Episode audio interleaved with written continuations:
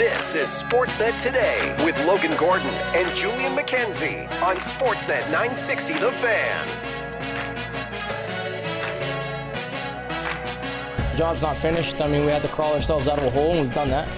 And uh, now we're looking to, you know, obviously in the new year and in the second half of the season to try to be one of the one of the better clubs. So, uh, you know, we, we have confidence, we believe in ourselves, and uh, you know, we don't think it's unattainable. The Calgary Flames continue a six-game homestand tonight at the Scotiabank Saddledome where they'll go for their first five-game winning streak since 2021-2022, and they'll do so against Nazem Kadri's old team, the Toronto Maple Leafs, as they make their lone visit to Calgary with GM Brad Treliving in tow. Welcome to Sportsnet today. It's Logan Gordon and Julian McKenzie along with you. We're What's up, buddy? What's up, pal? How are you? Happy to be back in uh, in studio with you. I know I, I missed out last week. I'm glad to have you back as well. Uh, we're in the Doug Lacey's Basement Systems downtown studios. For our friends at Doug Lacey's Basement Systems, Crack Foundation, Boeing Foundation walls. They have a simple permanent solution to stabilize your foundation. Contact Basement Systems. They're all things basementy. Visit dlbasementsystems.com. Logan Gordon, Julian McKenzie along with you. We've got a busy show for you. We will get you set for the Flames and the Maple Leafs. A 7 p.m. puck drop from the Scotiabank Saddle Dome. Flames warm up, and Pat Steinberg goes at 6. Derek Wills and Meghan Mikkelson on the call for Flames hockey at 7 o'clock right here on your home of the Flames, Sportsnet 960. The fan will take you right into the Flames locker room. Hear from head coach Ryan Huska, Nazem Kadri, Chris Tanev on a game day. We'll also hear from former Flames captain Mark Giordano as we take a look at the Toronto Maple Leafs. They've lost four straight coming into tonight's matchup. So we'll do all of that. We'll get you the latest on lines and D pairings. We'll take a, a deeper look at the Maple Leafs with our pal Brent Gunning from Sportsnet 590 in Toronto. Also, Thursday means a chat with our Thursday regular Adnan Virk from MLB Network, NHL Network, and the Cinephile Podcast. If you want to choose to text today, the fan feedback line is always open to you at 960 960. We'd love to hear from you on this Thursday. Our outstanding producers are Cam and Shan. Julian, let's dive right into it. Get you the latest today from the Scotiabank Saddle Dome. Start with the news that uh, we got yesterday. Walker Duehr was placed on waivers by the Calgary Flames. We can tell you as the show begins today, he has cleared waivers and per the team has been sent down to the American Hockey League's Calgary Wranglers. Adam Klapka has been recalled from the Wranglers, although he is not expected to make his NHL debut tonight. Our lines and D pairings with a healthy Jonathan Huberdeau look like this. Huberdeau back on that line with Lindholm and Sharon Govich. Zary with Kadri and Pospisil. Mangiapane, Backlund, Coleman. Greer with Ruzicka and Dubé. Mackenzie Weegar with Rasmus Andersson. Hanifin with Tanev. Oesterle with DeSimone. And your starting goaltender for the second straight game will be Dan Vladar, the Toronto Maple Leafs. Like I mentioned, on a four game losing streak, will uh, counter with former Calgary Hitmen goaltender Martin Jones tonight. Uh, lots to talk about, Julian, but let's get into it uh, with Walker Duehr. I think that's where most people were interested to see. We find out today he doesn't get claimed by another team and has been sent back down to the Wranglers. How surprised have you been with the season that Walker Duehr's had and that it's reached this point um, for him this season? Very surprising. I thought with him and the way that he played last year, even if he was in and out of the lineup, you can count on him to bring some energy, uh, bring some of that skating ability. He was a guy who worked hard and and he and he earned his opportunity uh, with the Flames last year and got some goals in some pretty key moments for the team. Mm-hmm. So to see him be in and out of the lineup and not really do much of anything in terms of production, and I get it. There's a lot of people on that fourth line right now who have been MIA in terms of production. AJ Greer started off pretty well. I think he's tapered off a little bit. Dillon Dubé went through a pointless December. He's trying to get back in it. Adam Ruzicka eh, has not necessarily been playing all that well either. There's a lot of guys who have not produced all that well, but Walker Duehr, a guy who's been in and out of the lineup, hasn't had much of that opportunity. It, he just hasn't made that impact to warrant Ryan Huska to keep him in. And you can say like, hey, he can. He, maybe you need to give that player more of a chance. I've seen people complain about it in lieu of, of Dillon Dubé as an example, but Duehr in limited opportunities last year still found ways to make a, to make something for himself.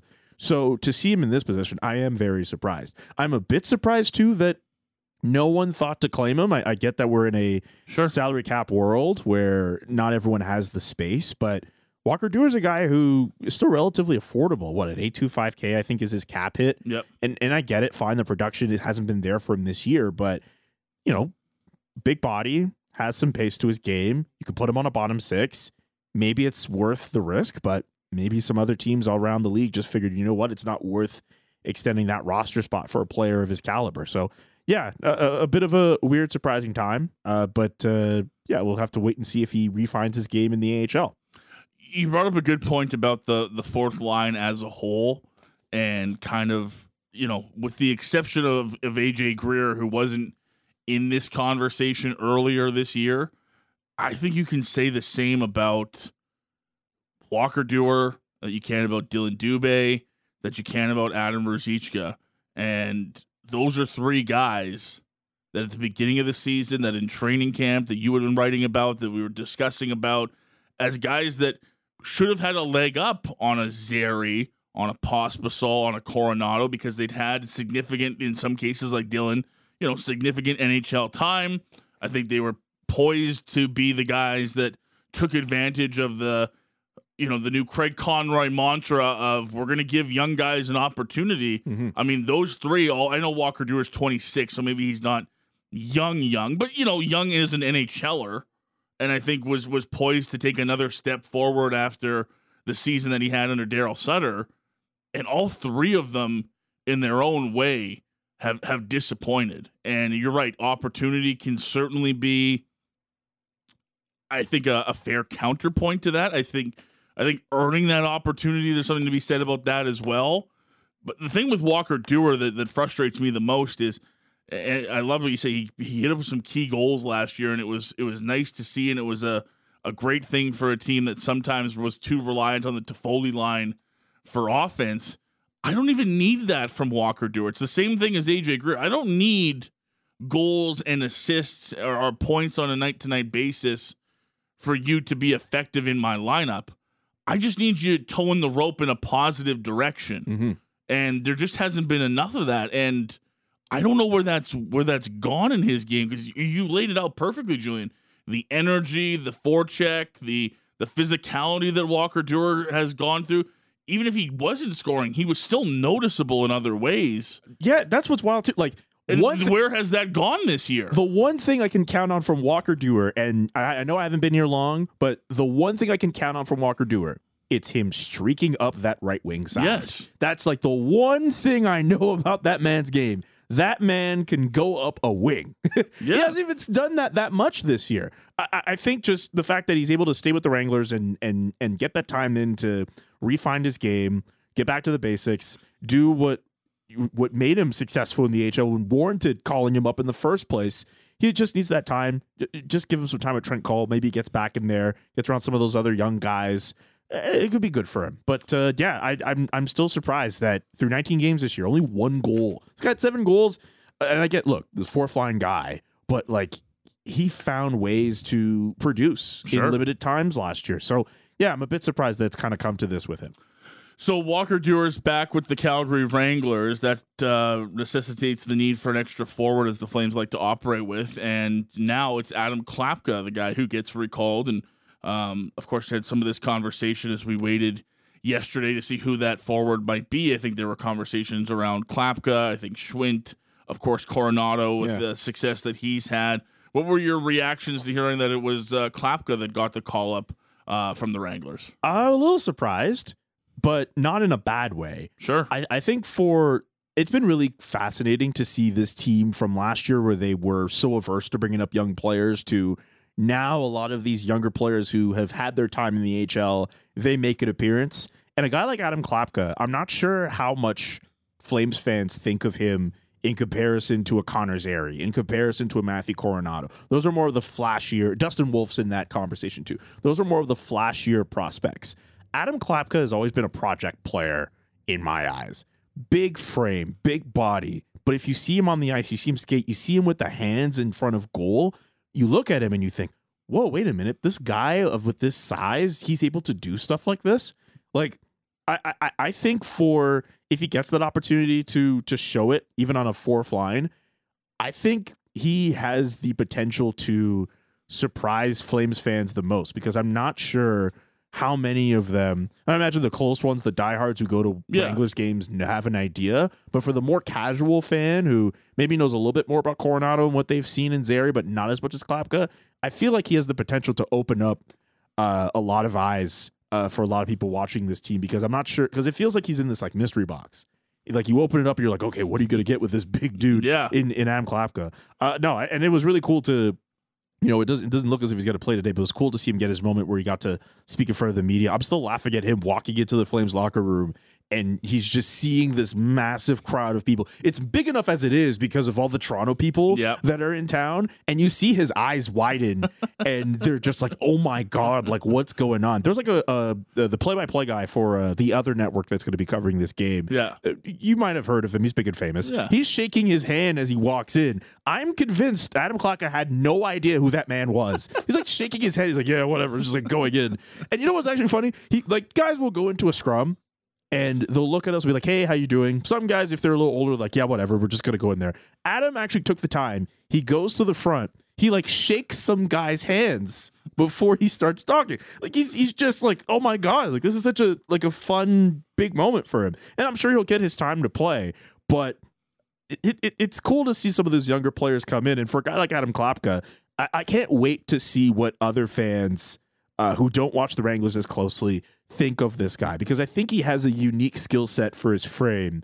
And uh, it's it, it'd be really interesting to see how it plays out on uh, whatever role they give him, and likely a fourth line role. He is 23 years old. He is six foot eight, weighing 245 pounds. He's Massive. undrafted free agent signed by Brad Treliving uh, during his tenure here in Calgary. Last year with the Wranglers in 60 contests, 25 points. This year in 33 contests, already up to 21 points. So a well deserved recall for Adam Klapka. And like you said, not expecting to see him tonight, but I would imagine at some point during this homestand he'll find his way there. And I think just a good reminder. I think this is a double win for the Flames. I think one, I think it's always appropriate for teams to reward good play in the American Hockey League with a recall. And two, I think it's a great reminder to some of those guys we just talked about, Duehr, um, Ruzicka, excuse me, even AJ Greer to an extent, that, hey, we're not just going to spin our tires here and wait for you guys to get going. We're going to change some things up. We're going to try some different things. We're going to try some different guys. If you can't get it done, we're gonna we're gonna look elsewhere for help. And I, I think that that can be a, a good reminder for some of those guys that maybe have gotten a, bit stagnant lately for the Calgary Flames. It's a philosophy change, and I think of of everything. If you want to do a big side by side comparison between last year's team to this year's team, the infusion of youth and the willingness to do so, I think, is the most distinct change you could think of. Uh, barring a couple like Tyler Toffoli obviously not being in the lineup, but the fact that you can look at a guy like Walker Duehr and say, you know what, we got to send you down to get your game back, but they can plug in a younger player at times when the defense has been in need of reinforcements, calling up guys like Ilya Sol- Solovyov and, and Yan Kuznetsov. Uh, a lot of people are wondering, okay, when is Jeremy Poirier going to be ready? When are some of the other defensemen going to be ready? Like the idea that the Flames can use these young players to their advantage, I, I think that's that's really good on on their part and a completely different change from what they experienced last year. One other story I want to bring up about Adam Please. that I need to, I just think it's hilarious with his six eight frame. There was a game with the Wranglers last year where Adam Ka- Klapka scored a hat trick, and he's down, uh, wait, well, downstairs, like was near the the uh, the ice rink, ready to be interviewed by the media. And uh, one of his teammates, I believe, uh, Mitch McLean, just goes up to surprise him. With uh you know with a towel with with some whipping cream. Normally you, you see that happen. A guy can kind of come up behind you and just kind of you know rub you in the face and all that. Mitch like hides behind this curtain. Dude had to jump at least three feet to kind of get to his head, and just it was a big leap of faith. I'll tell you that. But he got at him in the face. I know I tweeted out some of the photos earlier today, but uh, he's a he's a gentle giant kind of guy, just a really polite kind of dude, and likes getting into fun stuff like that. But uh, yeah, really interesting dude. I did want to mention as well because I I know that there's, um, of course, going to be some disappointment that it's not Matt Coronato, um, just because the season he's having and you know the excitement for this young player. And I think you'd be on the same page as me here, Julian. I, the Flames don't want to put him in the wrong spot when No. he comes up. There just isn't. Matt Coronato's skill set is going to be best suited, I think, in a top six role. And right now, there just isn't a top six role that fits. You're going to have to take somebody out for that to happen. And I don't think coming in and, and playing on the fourth line compared to the minutes and the production he's putting up at the American Hockey League, I don't think that makes sense right now. I'm more than okay with with Matt Coronato continuing what he's doing with the Wranglers right now. Honestly, if I'm a Flames fan, I'm not expecting Coronato back in the lineup until after the deadline. Yes, that's- I'm, that's- I'm kind of in the same. That's my expectation. And like uh, you're right, there's no role for him right now. You're actually getting production from your top nine, let alone your top six.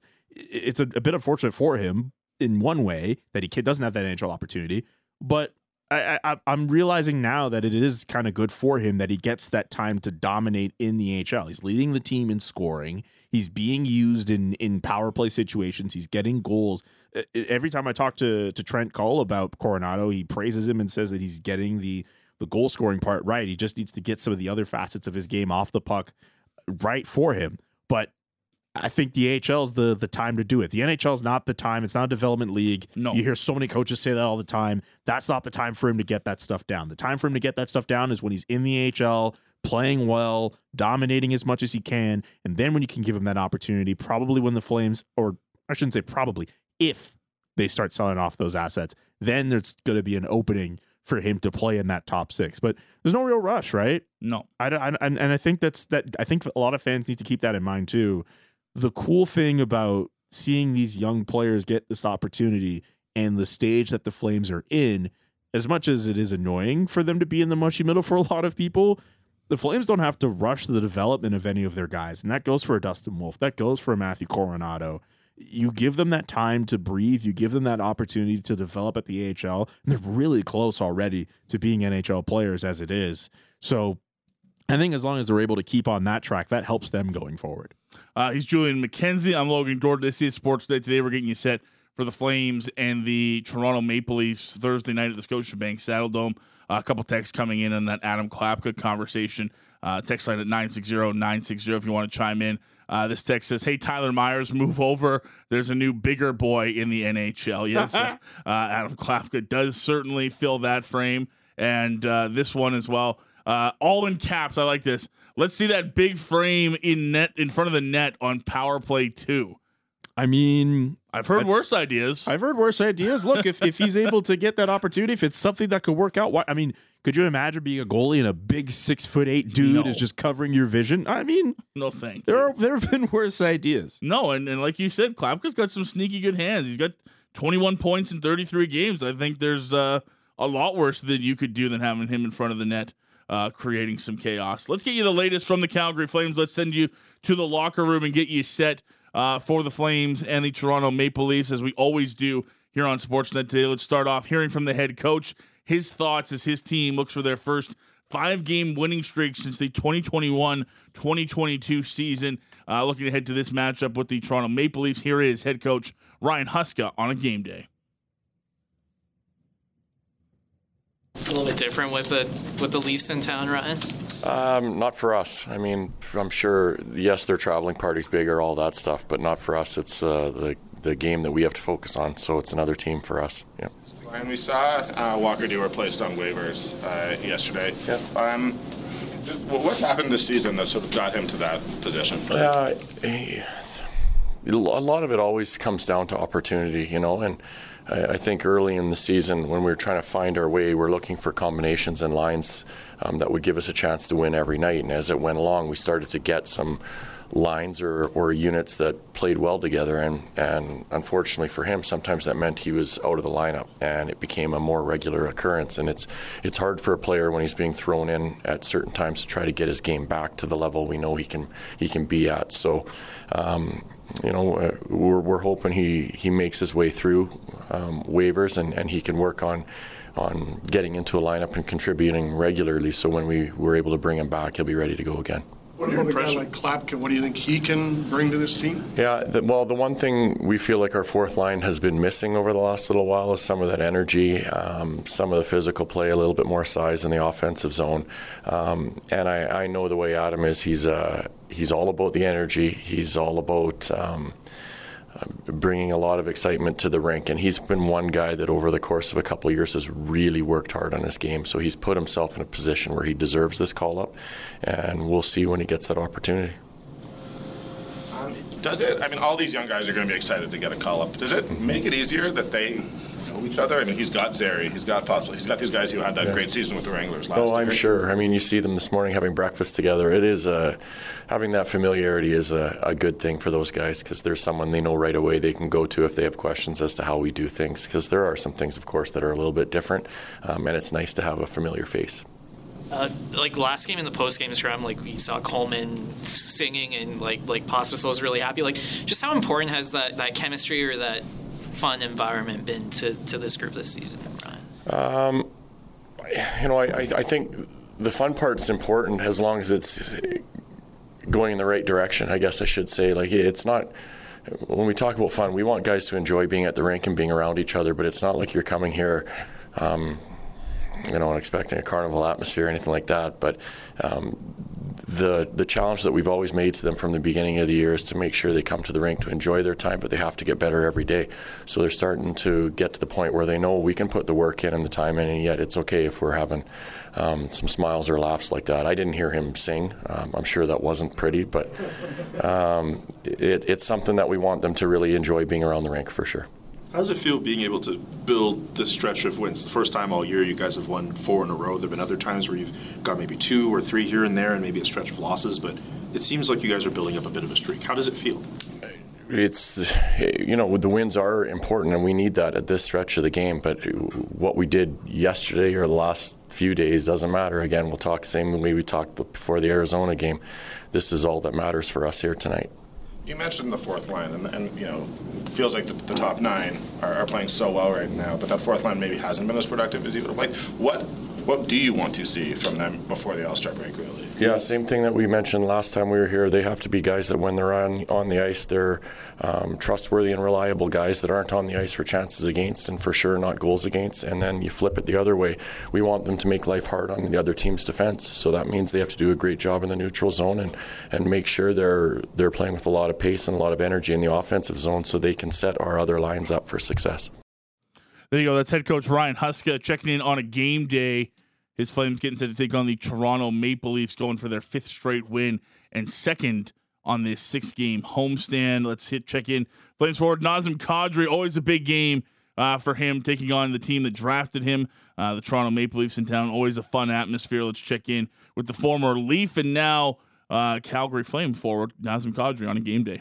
Does this still give you a little bit chills going up against this team, or how do you approach that? Um, yeah, I mean it's always uh, you know kind of gotten used to it by now, but always uh, you know I still got some buddies over there, of course, and you know it uh, just a little extra incentive to, to play a little harder against your friends. You wouldn't call it a revenge game or anything like that, though. It's, it's all good fun. No, I mean, hey, you got to turn the page eventually, you know, and that's kind of where I'm at in my career. Obviously, uh, really enjoyed my time there, but you know, these are big two points for us against a good hockey team, so we got to be re- ready to go. Now, as you mentioned the, where you are in your career, how do you feel the way you've been playing right now? Obviously, we talked a lot about you and the younger guys, mm-hmm. but it seems as though you guys consistently, and that was the word you used earlier, have found a way to carve an identity between the three of you. Definitely, and that's that's a you know secret recipe. You want to stay consistent. You want to be able to prove to um, you know your teammates and your coaches that uh, you know they know what to expect from you every single night, and we've been able to uh, f- to do that for, for, for an extended period of time. So just got to continue to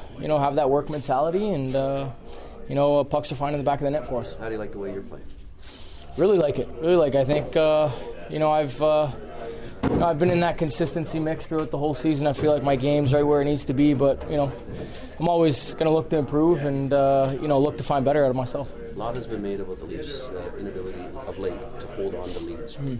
Good news is for them, they can get leads. The bad news is for them, they've struggled to hold on. How do you guys kind of take advantage of that as a team that has no problem kind of coming from behind? Yeah, I mean, of course tonight's going to be an important start, but. Uh, you know, as you've seen from us, you know, it's kind of the opposite perspective. We don't mind coming back, but uh, you know, of course, you know, I think that's happened to them over the last week, week and a half, two weeks, whatever it's been. I mean, uh, you know, when things like that are happening, they start to get magnified and, and they kind of snowball a little bit. But you know, it's a momentum thing. So, uh, you know, we don't really expect that. We want to come out hard and we want to finish hard.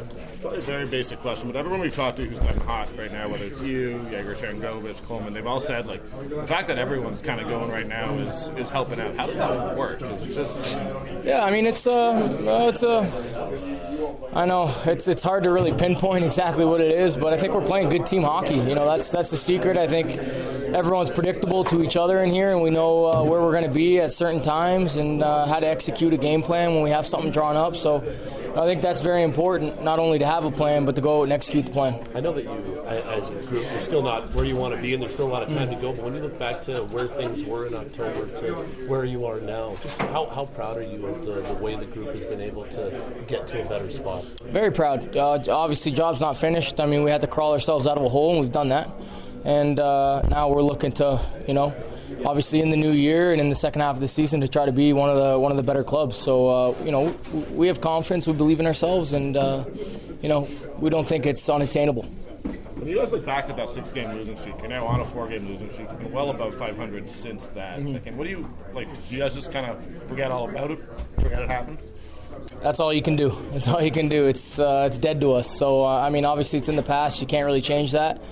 Um, obviously, we would, have liked to change it in that present time, but um, fact of the matter is, we've done a, a heck of a job to uh, bring ourselves back to life here, and that uh, that is something we, we need to continue and we want to continue. Probably really dumb, but given that there was a six-game losing streak, would it matter getting a six-game winning streak? Kind of. Yeah, yeah. I mean, absolutely. We're going to try to try to get that for sure. I mean, it, it's disappointing, you know, throughout that stretch. If you win, you know, one or two or get half of those points, you, you'd be in a totally different situation. But it's not the reality. We've done a great job at just you know flushing it and moving forward. There's Nazem Kadri checking in following morning skate at the Scotiabank Saddle Dome. He's taking on his former team, the Toronto Maple Leafs. Again, 6 o'clock, Flames warm up with Pat Steinberg. 7 o'clock, Flames hockey with Derek Wills and Meghan Mikkelson right here on your home of the Flames, Sportsnet 960, The Fan. We're going to take a break, come back on the other side, take a peek at the opposition tonight, the Toronto Maple Leafs in town for their lone visit to the Scotiabank Saddle Dome. It's always a fun atmosphere when the Leafs come to town, but it's a work trip for the Leafs who uh, aren't having as much fun as the Flames are right now. They've lost four in a row and have some major questions to answer as the trade deadline gets closer. Brent Gunning from Sportsnet 590, the fan in Toronto, joins us next to preview the Leafs and the Flames. That when Sportsnet Today returns on Sportsnet 960, the fan. Sportsnet Today rolling on with Logan Gordon and Julian McKenzie live in the Doug Lacey's Basement Systems downtown studios, getting you set for the Flames and the Toronto Maple Leafs tonight at the Scotiabank Saddle Dome. Flames have won four in a row. Leafs have lost four in a row. Blown a couple of leads. But they got William Nylander signed up, man. It's all good. It's all good. Yeah, 92 million. Yeah, That's he's- not a cheap deal. No, it's all good. I mean, it's What would you do with 92 million dollars? A lot of things I can't say on this radio station. Whoa, okay, jeez. I was just There gonna would I was just just gonna be- put that towards buying a gonna house, be some debauchery for buying sure. some space to put all my shoes like, that I yes, want, there's gonna be some general like normal things, but I'm gonna tell you, I'm gonna buy beers for everyone I'm gonna here. get up to I some- don't know. I don't want. I don't know if I want to know what gonna, I'm gonna debauchery get up you get into into, some Logan. real weird things. Oh, I don't know if I really want to know. I'm curious what our next guest would do with 92 million dollars. Uh, he's Brent Gunning from Sportsnet 590, the fan in Toronto. Brent, why don't you jump right in on that? 90. We give you 92 million dollars. What's the first thing you do?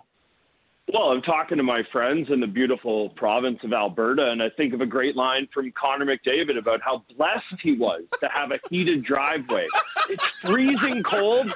That's where my mind immediately goes. First things first, heated driveway. There's more fun things, but there's nothing more practical that would make me happier day in and day out.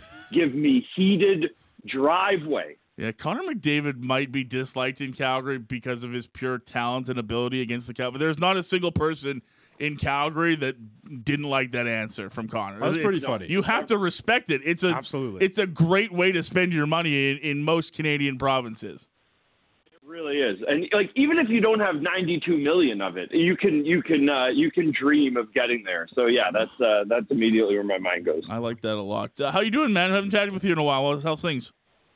Yeah, it's uh, you know the world is burning uh, in Toronto via the Maple Leafs, uh, but no, things are uh, things are going well. Uh, you know, uh, a uh, an interesting team is often more fun to talk about than a good one. So yeah, it's been uh, it's been fun.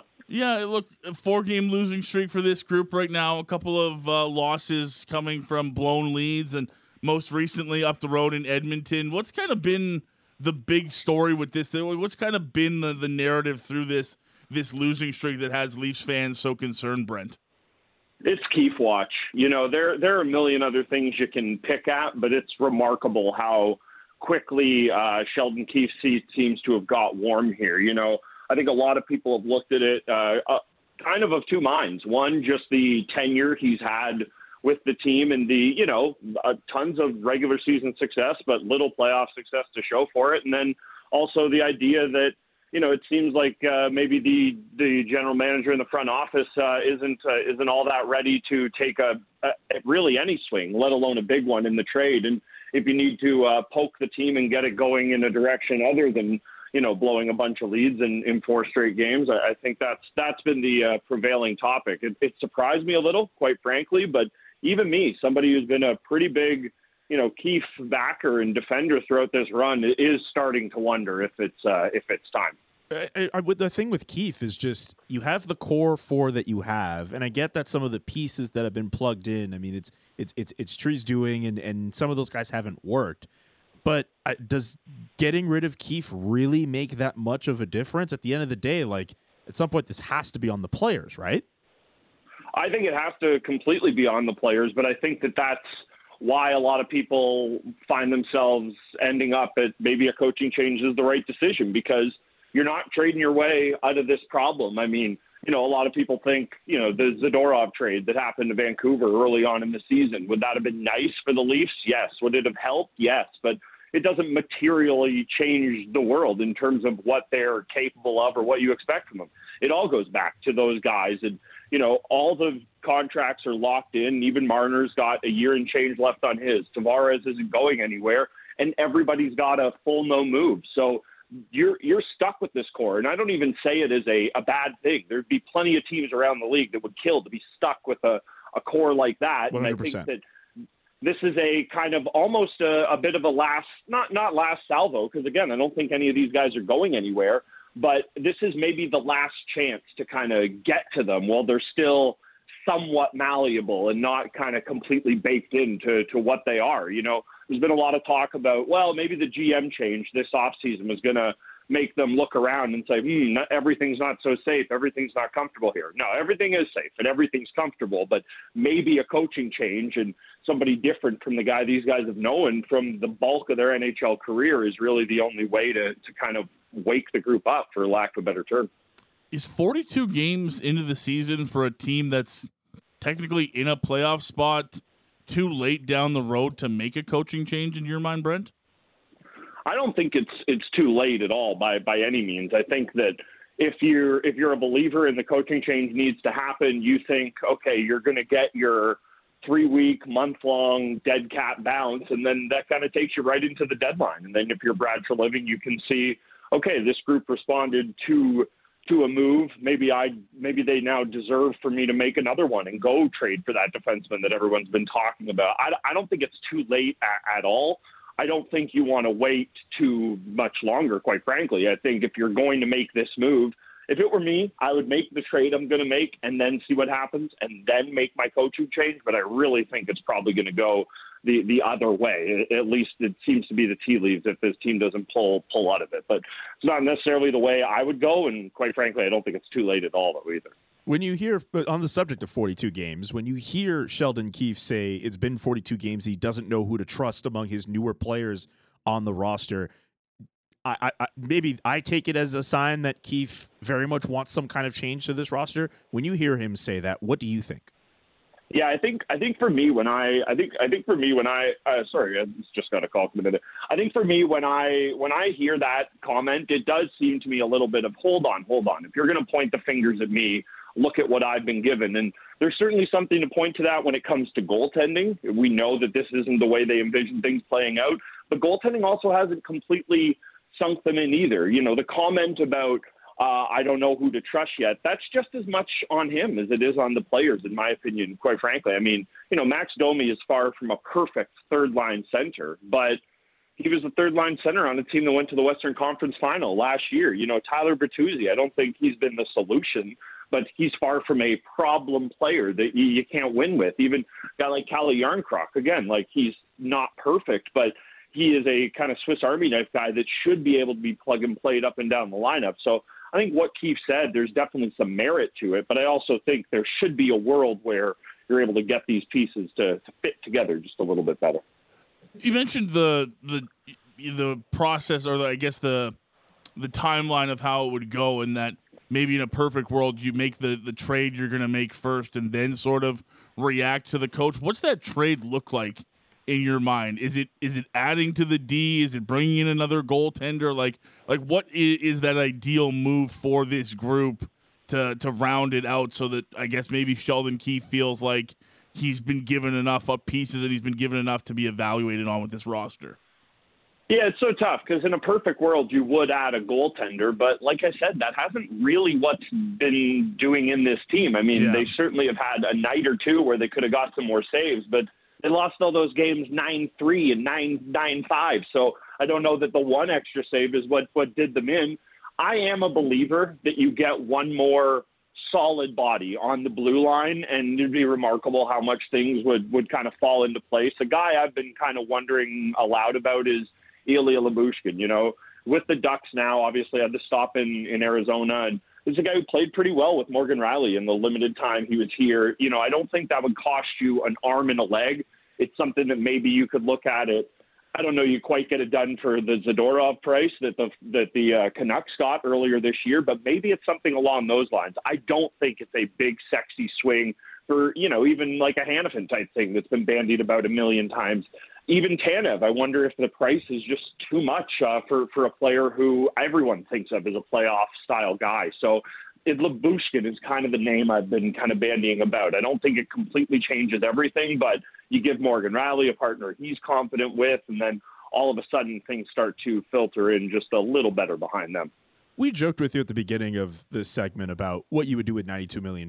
We're obviously saying that in reference to William Nylander, who just signed his uh, his his new money extension. Since that, uh, pointless in his last four games. What's up with Willie? Why is he at that point? It felt like every game he was playing up until that point, he was picking up points. He was uh, being a, a, a great playmaker for this team. What's happened with him as of late? Well, he's now had two pointless streaks. He had one that was three games long, and now you've seen this. And for a player of his ilk, a guy who, you know, we think of as a kind of 60, 80 point guy before this year to have only had two stretches like that. It proves what he's been capable of this year. But Nylander is a guy who is liable to go through these stretches. You know, I, I know everybody immediately goes to, oh, he got paid and he took his foot off the gas. I, I don't think that's quite what happened here. But this is a guy who was playing at a, a it wasn't a level that we hadn't seen from Nylander. We've seen him have stretches like this. It was just the consistency. And quite frankly, you've seen it go away just a little bit. I mean, part of it is puck luck, quite frankly. I mean, I don't want to hear the players say that, but I'm allowed to. You know, he has a he has a breakaway the other night in Edmonton. He rings it off the bar. It's a different story. I mean, it's a different game we talk about if that goes in, and it's a different story for him, and it does as well. And Tavares has been snake bit. You know, obviously there's some questions there about that player, but when that's your center and the two of you are kind of tied at the hip, it, it you know one player's offensive our offense dipping is going to impact the other. So I think it's a little swoon from Nylander. Nothing to be overly concerned about, but God, the timing. If you're somebody who believes in contract years and guys turning it on and then turning it off, the timing could could not be worse uh, for for him. Uh, one other question for you, Brent. Uh, Brad Treliving. Uh, tonight's the first time uh, he returns to Calgary as general manager of uh, the Toronto Maple Leafs. We all know in this market what he's done for this team and and how he ended ended up exiting and then later on becoming the general manager of the Toronto Maple Leafs. For fans here who have been so invested with the Calgary Flames and maybe haven't necessarily been paying attention to Brad Treliving and maybe how he's being perceived in Toronto, could you paint a picture about what it's been like for him these first few months and how fans are taking to Brad, and also, if you can, uh, what the media has been like with with Brad and how Brad has been with them.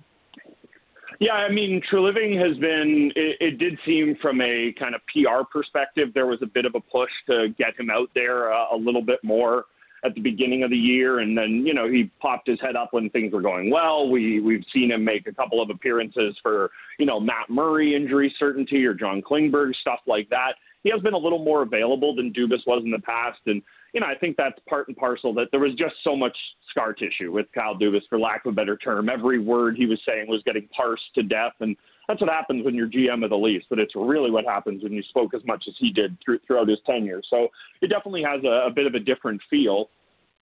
In terms of the you know job he's done, I really think everybody did, especially in the fan base, try to have a an exhale. You know, Kyle Dubas was such a important figure for the franchise. And, you know, he was a divisive one. There were people who couldn't stand his tenure. There were people who thought he didn't make a bad move. And obviously the right answer is somewhere in between. But I feel like everyone has kind of tried to have a, a bit of a reset, a, a soft launch with Brad Treliving, if you will, to the point where the moves he's made, you know, this year, good job signing Auston Matthews. Hard to screw that one up. With William Nylander, you, you got the player signed, but I don't think anyone can look at it and say, that was tremendous, you know, contract negotiation in terms of the the dollar figure he ended up at, and then all of the signings have been middling to disastrous. But I think the people are kind of trying to slow play this. They don't want it to get to kind of zero to 100 immediately. So I think the, quite frankly, the job he's done has not been great, and the perception of it has been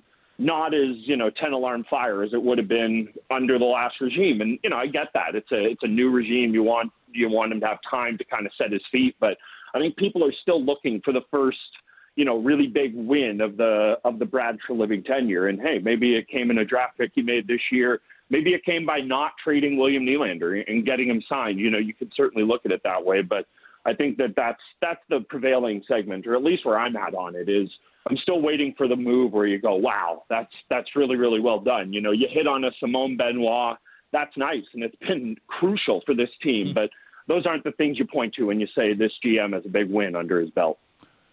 He's Brent Gunning, Sportsnet 590, the fan in Toronto, joining us to take a look at the Flames' opposition tonight. It's the Toronto Maple Leafs. Uh, Brent, I'm curious how fast it happened in Toronto like, was the ink barely dry on William Nylander's deal before they jumped to what's next for Mitch Marner? Like, how how fast did that train of topic move in Toronto? Here's where I have to put my hand up and, and be guilty as a media jackal. we were doing that before the before the, the ink was even dry. Nick Kypreos had a report that it was going to be 11.25 a week before it came out, yeah. and we just used that to talk about Mitch Marner's yeah. next contract. So hand up, guilty, guilty, guilty. It was before the contract was even signed. Typical Toronto media, you know. yeah, yes, yeah we'd never do that in Calgary. yeah, how dare you? We're reasoned and level-headed over here. We'd never jump to those kind of conclusions. Uh, what's what's that conversation been like? Has there been um, is it the same conversation that it was with with William Nylander of oh you have to wait and see this thing? What's it going to look like? Do you want to see what a contract year looks like from Mitch? I mean, it's interesting because I don't know how you view the dichotomy in Toronto, Brent, but I mean, I've always kind of felt like Marner was the two in list of importance of guys. You know, as you list, you know Matthews, Marner, Tavares, whoever. You know what I mean? I've always felt like Marner's the two in this conversation, and if that holds true and he's going to have to get paid more than than William Nylander, I mean that feels like it's a very similar conversation that we've had the last couple years with these guys just with higher salaries on a yearly basis. Yeah, I think that has been the prevailing sentiment. But over the last, you know, 12 months or so, there has been a bit of a shift just with the tear that Nylander's gone on. It's not been anything Marner's done, but Nylander's just been such a consistent player. And, you know, the thing you've always said that separates Matthews and Marner is, yeah, one of them's a center, but one of them also shoots the puck in the net. And William Nylander becoming a 40 goal guy, that kind of changed the math on things. But I think in terms of Marner, it'll be really interesting to see it plays out. The point I've always made about him is that he's the only one who needs it. You know, Auston Matthews was going to be the greatest Leaf of all time. There was never going to be a world where they didn't, you know, do move heaven and earth to, to keep him here. You know, John Tavares already signed. William Nylander, you know, he he's locked up. We don't have to think about it now, but I could have seen a world where he left. But Mitch Marner, you know, not to say he couldn't be happy elsewhere, but there's no world when he closes his eyes and thinks of what his NHL career looks like. It's not wearing a Leaf logo his his the entirety of his life, and I think that that's where it'll be interesting to see how much he plays ball. You know, the idea of guys taking less, I think that's overstated. I don't know how much that actually happens anymore. There's going to be some pressure on him to do that. The I think you know fun thing for everyone out there who you know doesn't get anguished by this stuff is that we're going to have another year of this with the way Marner has performed this year. Not to say it's been bad, but there's certainly another level he can reach if I'm Marner, there's no world where I'm putting pen to paper on a contract extension unless it comes off a massive playoff run, and then you know everybody's happy to sign him for that. But just with the you know bit of a down year he's had this year, it makes no sense to do that contract now. Why wouldn't he do the Nylander bet on himself and hope he can sign this deal at this time, kind of next year? So I think that's my my read on the Marner situation. But let's say the Leafs go through with that, right? Let's say they we put pen to paper on that and it's Marner signed, Matthews signed, Nylander signed. I, I know John Tavares is going to need a new deal, but maybe they even sign him at some kind of deal that maybe it doesn't pay him as much as what he's paid right now, but it's something that's reasonable. I, I feel like with this, I'm going to ramble a little bit here. I feel like with yeah, this ahead. Toronto Maple Leafs team in the salary cap era, they've been kind of looked at as the poster child of the team that wants to be front loaded with the top line talent that they have. And essentially, they've tried to plug and play all these other pieces behind them. And it feels as if just any move that they make, they're going to get scrutinized for it because of what's at stake here. Do you think that if they commit to a Mitch Marner, if they find more money for John Tavares, is that does can that actually lead to success for this team, considering how we've seen so many other teams, whether it's a Colorado or a Vegas, be built in this salary cap era? Yeah, I think that if you had your druthers going about it, you wish one of them played defense. I think if you had your druthers going about it, you wish one of them, quite frankly, was wired more like Draisaitl than like one of them. You you would like that, but I also think that just with the no move clauses that are baked in here, there's no world where you again. Let's just say it goes terribly. They're bounced in the first round this year, and the coaching change doesn't change doesn't change everything like they wanted to. Mitch Marner has a no move clause the idea that you're going to be able to use that to get the best possible trade for him, I just don't see it happening. So I think this thing really is all going to hinge on how much the next Marner deal is and what Tavares playing ball looks like. You know, some people have these pie in the sky, Mark Giordano, Jason Spezza, 800K. That isn't happening. But a Joe Pavelski, four or five million, I think something like that is very, very much in the cards. So yeah, you you wish you could spread it around in a different way. I've been thinking about that with the Ducks. Like they make this trade, uh, Gauthier for Drysdale. Are we sure in four years they're not going to be sitting there going, "Oh my God, we have nothing but forwards here. What would kill for a young right shot D?" I, I've thought about this all the time. I just think you're too far down the path to kind of make an about face here. You know, when we were talking about Nylander trades, and now I'm sorry, but I'm rambling. That go the, off. The no, guys you off. had, the guys you had to target were your K'Andre Millers in New York, a maybe slightly lesser D that could kind of change the clock and give you that. But Nylander's locked up. He's got a full no move. You're you're not doing that. And Marner, there's no way he's going to waive his no move to go somewhere that just gives you the best deal. So I, I totally hear the criticism. It's a very fair and valid one. It's just you're too far down the road here. You, you kind of got to go with what you've got at this point. I think.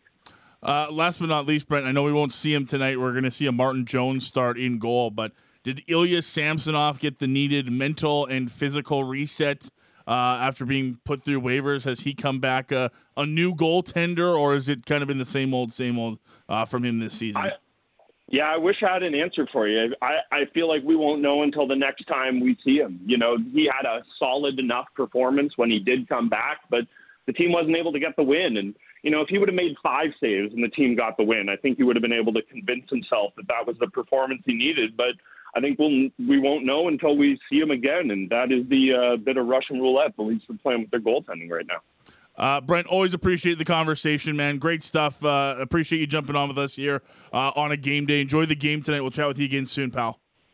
Yeah, anytime. Take care, guys. Take care. Thank you. Brent Gunning joining us down the Atlas Pizza and Sports Bar guest hotline, Sportsnet 590 The Fan in Toronto. Uh, he runs morning, does a bunch of great golf content there as well. Uh, you can find him on Twitter at Gunning 590. We will take a break. We'll come back on the other side. Uh, we'll, of course, continue getting you set for the Leafs and the Flames tonight, but we will uh, switch things over to our NFL regular, our Thursday regular, Adnan Virk. We got to jump in uh, on a lot with Virk. His Eagles are done in the postseason. They're ousted by Pat Steinberg's Buccaneers in.